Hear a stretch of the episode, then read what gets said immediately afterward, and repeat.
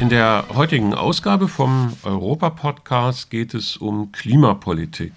Genauer um die europäische Bürgerinitiative Stop Global Warming.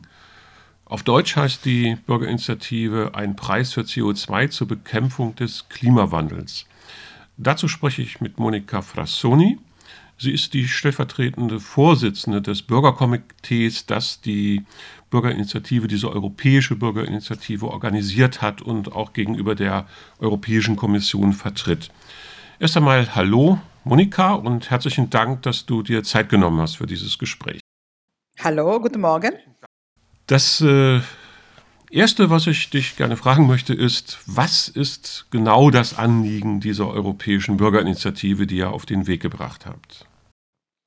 Also wir brauchen eine solche Initiative, weil wir dringend eine verbindliche Gesetzgebung äh, brauchen, die die Besteuerung auf äh, das ähm, umlenkt, was den Kampf gegen den Klimawandel schadet. Und ähm, heute werden auf äh, EU- und nationaler Ebene ähm, zusammen immer noch etwas 137 Milliarden Euro pro Jahr für fossile Brennstoffe ausgegeben. Und das ist wirklich verrückt. Und äh, wir sind davon überzeugt, dass die Einführung einer CO2-Steuer auf EU-Ebene in Kombination natürlich mit einer äh, Grenzausgleichsabgabe die Dinge wirklich äh, ändern werden. Und ähm, die Erfolg, der Erfolg der EBI, also der Europäische Bürgerinitiative, dieses Gesetz nicht automatisch bringen wird. Aber wir denken, dass der institutionelle Rahmen der EU mit dem Erfordernis eine einstimmige Abstimmung im Rat über Steuerfragen nicht ohne einen großen Schub aus den Zivilgeschäften überwunden werden wird. So, das ist eigentlich der Grund unserer äh, europäischen Bürgerinitiative. Wir glauben nicht, dass ähm, es genug äh, nur eine institutionelle Diskussion ähm, zu haben. Ja, du hast das schon gerade gesagt äh, und angedeutet. Äh, eine europäische Bürgerinitiative zielt auf eine europäische Gesetzgebung. Aber was genau soll die Europäische Kommission regeln? Man muss ja dann immer genau sagen, was eigentlich gemacht werden soll oder auch äh, zukünftig nicht mehr gemacht werden soll. Kannst du das nochmal so ein bisschen genauer beschreiben, was ihr genau fordert von der Kommission? Also wir fordern, dass ähm, ein Preis auf die CO2-Aktivitäten gestellt ist. Und äh, das haben wir heute nicht. Wir haben jetzt äh, heute ein System, die ETS heißt, äh, European Trading äh, Emission Trading System. Aber das ist eigentlich nicht genug, nicht ausreichend, weil wichtige Sektoren sind ausgeschlossen und äh, der Preis der Genehmigung fällt, wenn die Produktion sinkt. Und das ist genau, was wir vermeiden wollen. Wir wollen, dass die CO2 für sich einen Preis ähm, hat. Und äh, äh um das, das wechselt äh, nicht, äh, wenn die ökonomische Situation wechselt, weil sonst haben wir nicht eine Richtung der europäischen äh, Ökonomie. Ähm, wir werden nicht eine, eine richtige grüne äh, Richtung der europäischen Ökonomie haben. Und das ist eigentlich das Problem der Steuer. Mit dem Steuer, wir nehmen, also wir, wir, wir bringen einen Preis über etwas. Und wir denken, dass heute sind die Steuer auch über etwas, die nicht gesteuert sein sollte, das heißt zum Beispiel die Arbeit, und nicht genug ähm, über etwas, die äh, das Klima schadet. Das ist ein wenig die Idee und die Kommission sollte einen Preis für diese CO2 ähm, äh, nehmen, also stellen. Und dieser Preis sollte natürlich nicht äh, immer dieselbe sein. Das sollte progressiv sein und äh, diese, äh, diese ähm, Aktivitäten äh, werden ähm, teurer und deswegen werden die ökonomischen Systeme ähm, nicht so abhängig an diese Aktivitäten. Das ist ein wenig die Idee. Ihr richtet euch an die Europäische Union. Vielleicht kannst du noch mal ein Wort dazu sagen, einen Satz dazu sagen, warum ihr das unbedingt auf der europäischen Ebene geregelt haben wollt. Äh, das könnten ja, es gibt ja die Mitgliedstaaten, die könnten ja auch alleine tätig werden. Was, was macht den Weshalb ist das sinnvoll und notwendig aus eurer Sicht, dass das auf der europäischen Ebene geregelt wird?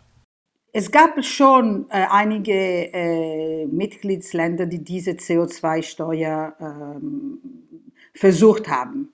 Aber alle diese, äh, diese Versuche sind nicht, äh, waren nicht erfolgreich. Warum?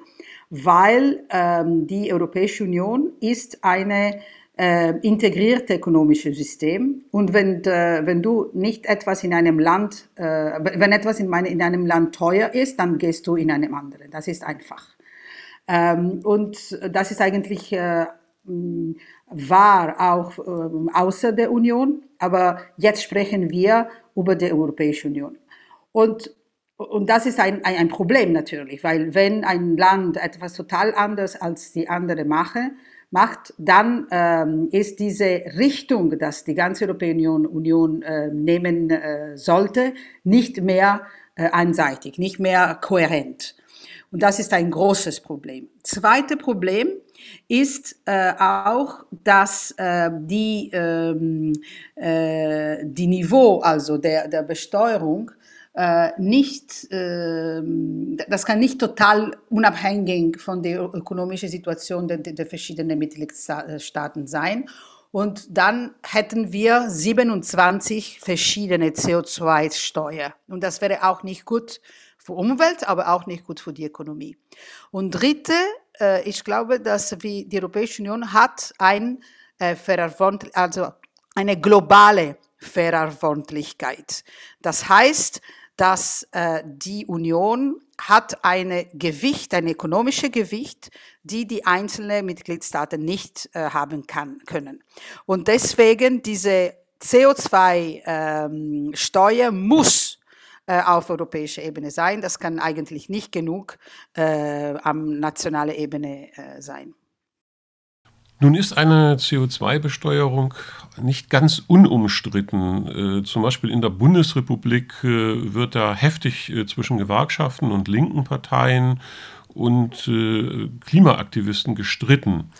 Das Argument von Gewerkschaften und von linken Parteien, das gegen die Klimasteuer vorgebracht wird, heißt, dass damit die Menschen, die ein geringes Einkommen haben, äh, ganz besonders äh, belastet werden. Wenn zum Beispiel äh, Menschen, die jeden Morgen mit dem Auto zur Arbeit fahren müssen, keine Alternative haben zu, zu ihrem Auto und plötzlich sehr viel höhere Spritpreise bezahlen müssen, dann argumentieren viele, dann ist das einfach sozial ungerecht, das ist sozial unausgewogen. Habt ihr eine Antwort auf diese Frage oder wie geht ihr als Bürgerinitiative um mit äh, dieser Gerechtigkeitsproblematik, die man ja tatsächlich nicht ganz von der Hand weisen kann? Also wie gesagt, heute haben wir eine sehr ungerechte Situation. Das heißt, also wir haben hohe Steuer, wo wir nicht hohe Steuer haben sollten. Und das ist eigentlich die Idee der CO2. Äh, Steuer. Das heißt, dass wir müssen wechseln das Steuersystem, nicht nur also auf, auf nationaler Ebene natürlich, aber auch auf europäischer Ebene.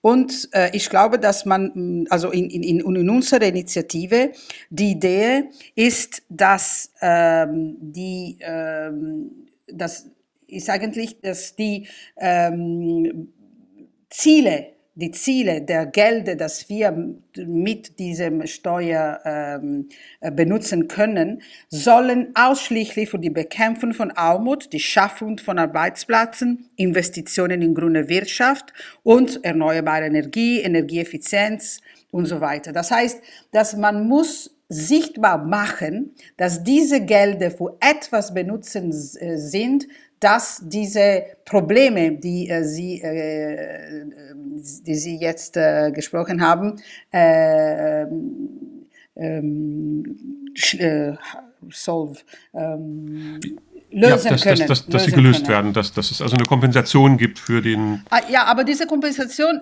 soll wirklich sichtbar und äh, man muss nicht warten. Man muss sagen, dieses Geld muss dort gehen. Und ich glaube auch, dass man musste ähm, die äh, Steuer für die äh, Leute, die äh, eine geringere Einkommen haben, auf jeden Fall niedrigen. Und ich glaube, dass das ist eigentlich nur ein Teil einer größeren ähm, Steuerreform, die überall notwendig ist. Also das heißt, ihr wollt nicht einfach nur an einer Stelle Steuern erhöhen, sondern ihr zielt eigentlich auf ein verändertes Steuersystem, in dem Umweltbelastungen teurer gemacht werden und Arbeit und äh, andere äh, Besteuerungen zurückgefahren werden. Ja, wie gesagt, äh, das ist auch ein Problem auf europäischer Ebene. Und äh, wir, also ich, ich will natürlich sagen, dass äh, das Geld, die wir von dieser Steuer nehmen würden, sollte am EU-Haushalt gehen ähm, und nicht am nationalen Ebene bleiben. Das ist auch sehr wichtig. Und ähm, ich habe ein Beispiel bevor gemacht. Das heißt, also wir haben heute ungefähr 137 Milliarden Euro für fossile Brennstoffe. Rohstoffe. Das sollte wirklich, wirklich äh, ausgehen. Äh, und das wurde 137 äh, äh, Milliarden von, äh, von, äh, also, ähm, von den, den, den Staatshaushalt ähm, befreien. Und das ist etwas, was wirklich ist. Genau, du, du sprichst über die Subventionen, die in diesen Bereich gehen, die, die heute gezahlt werden und die man dann anders nutzen könnte. So habe ich das richtig verstanden. Ja, das heißt, dass heute gibt es direkt und indirekt äh, Hilfe, äh, die die Staaten an Brennstoffe gehen. Ja, genau, genau. Ja, ähm, eine weitere Frage ist natürlich, wer unterstützt eure Bürgerinitiative und mit wem arbeitet äh, ihr zusammen? Vielleicht kannst du da noch ein bisschen zu sagen.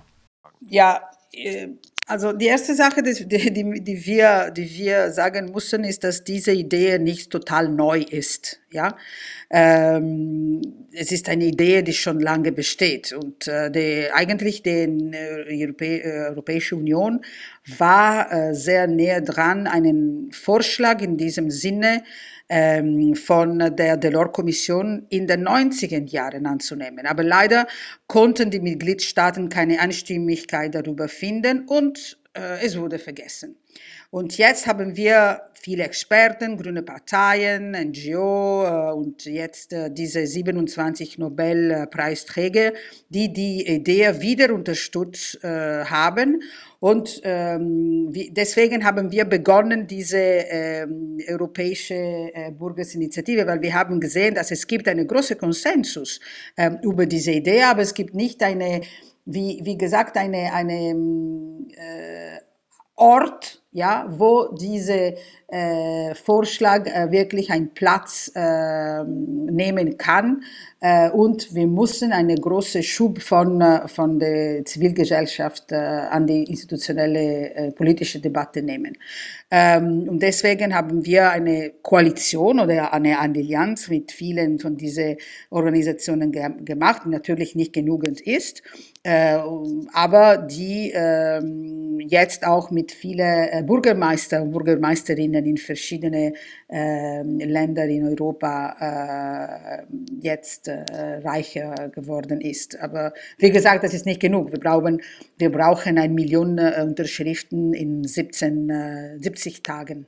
Äh, ich habe auf der Webseite der Europäischen Kommission, wo die Bürgerinitiativen aufgelistet sind, also in dem offiziellen Register der Europäischen Bürgerinitiative, gesehen, dass es ja eine etwas ähnliche europäische Bürgerinitiative von äh, Fridays for Future gibt, die heißt Action on Climate äh, Emergency ähm, oder Maßnahmen zur Bekämpfung der Klimakrise äh, in der deutschen Version. Ist das nicht ein bisschen schwierig, dass es also im Grunde zwei Bürgerinitiativen gibt, die im Grunde auf das gleiche Problem zielen? Habt ihr da Kontakte zu, zu äh, Fridays for Future oder gibt es da Absprachen, Kooperationen?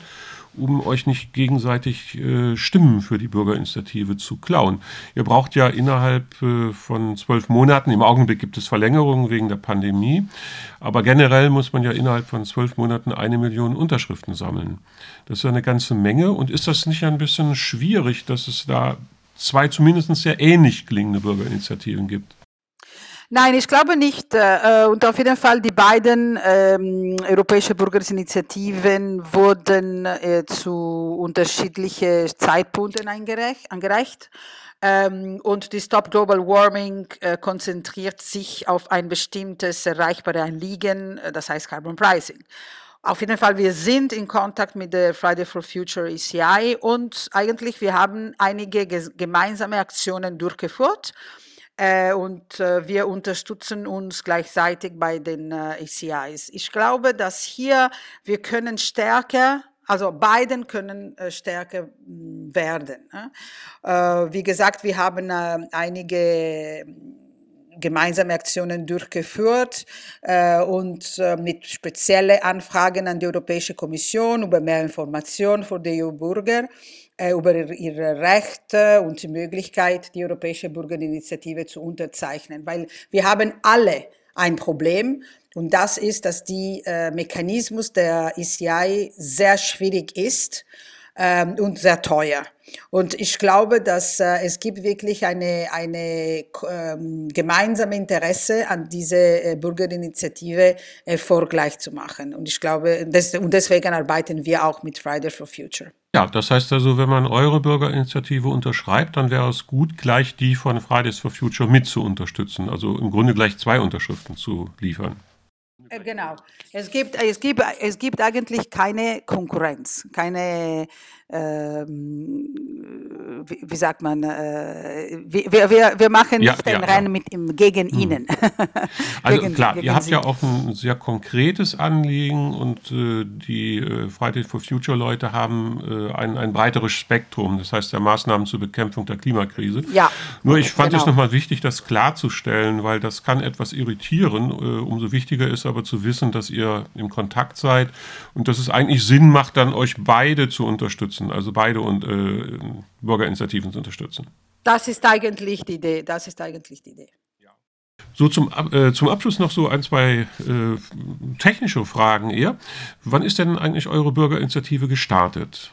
In Juli 2090, 19, 19, Entschuldigung. Ah ja. Und äh, ja, dazwischen liegt die, das Jahr der Pandemie.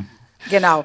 Und das ist, äh, deswegen haben wir mehr Zeit gehabt, aber natürlich, das hat nur, das, äh, also die Pandemie hat uns sehr viel gehindert. Das heißt, äh, ähm, weil lokale Gruppen für die Arbeit an der Kampagne nicht arbeiten könnten.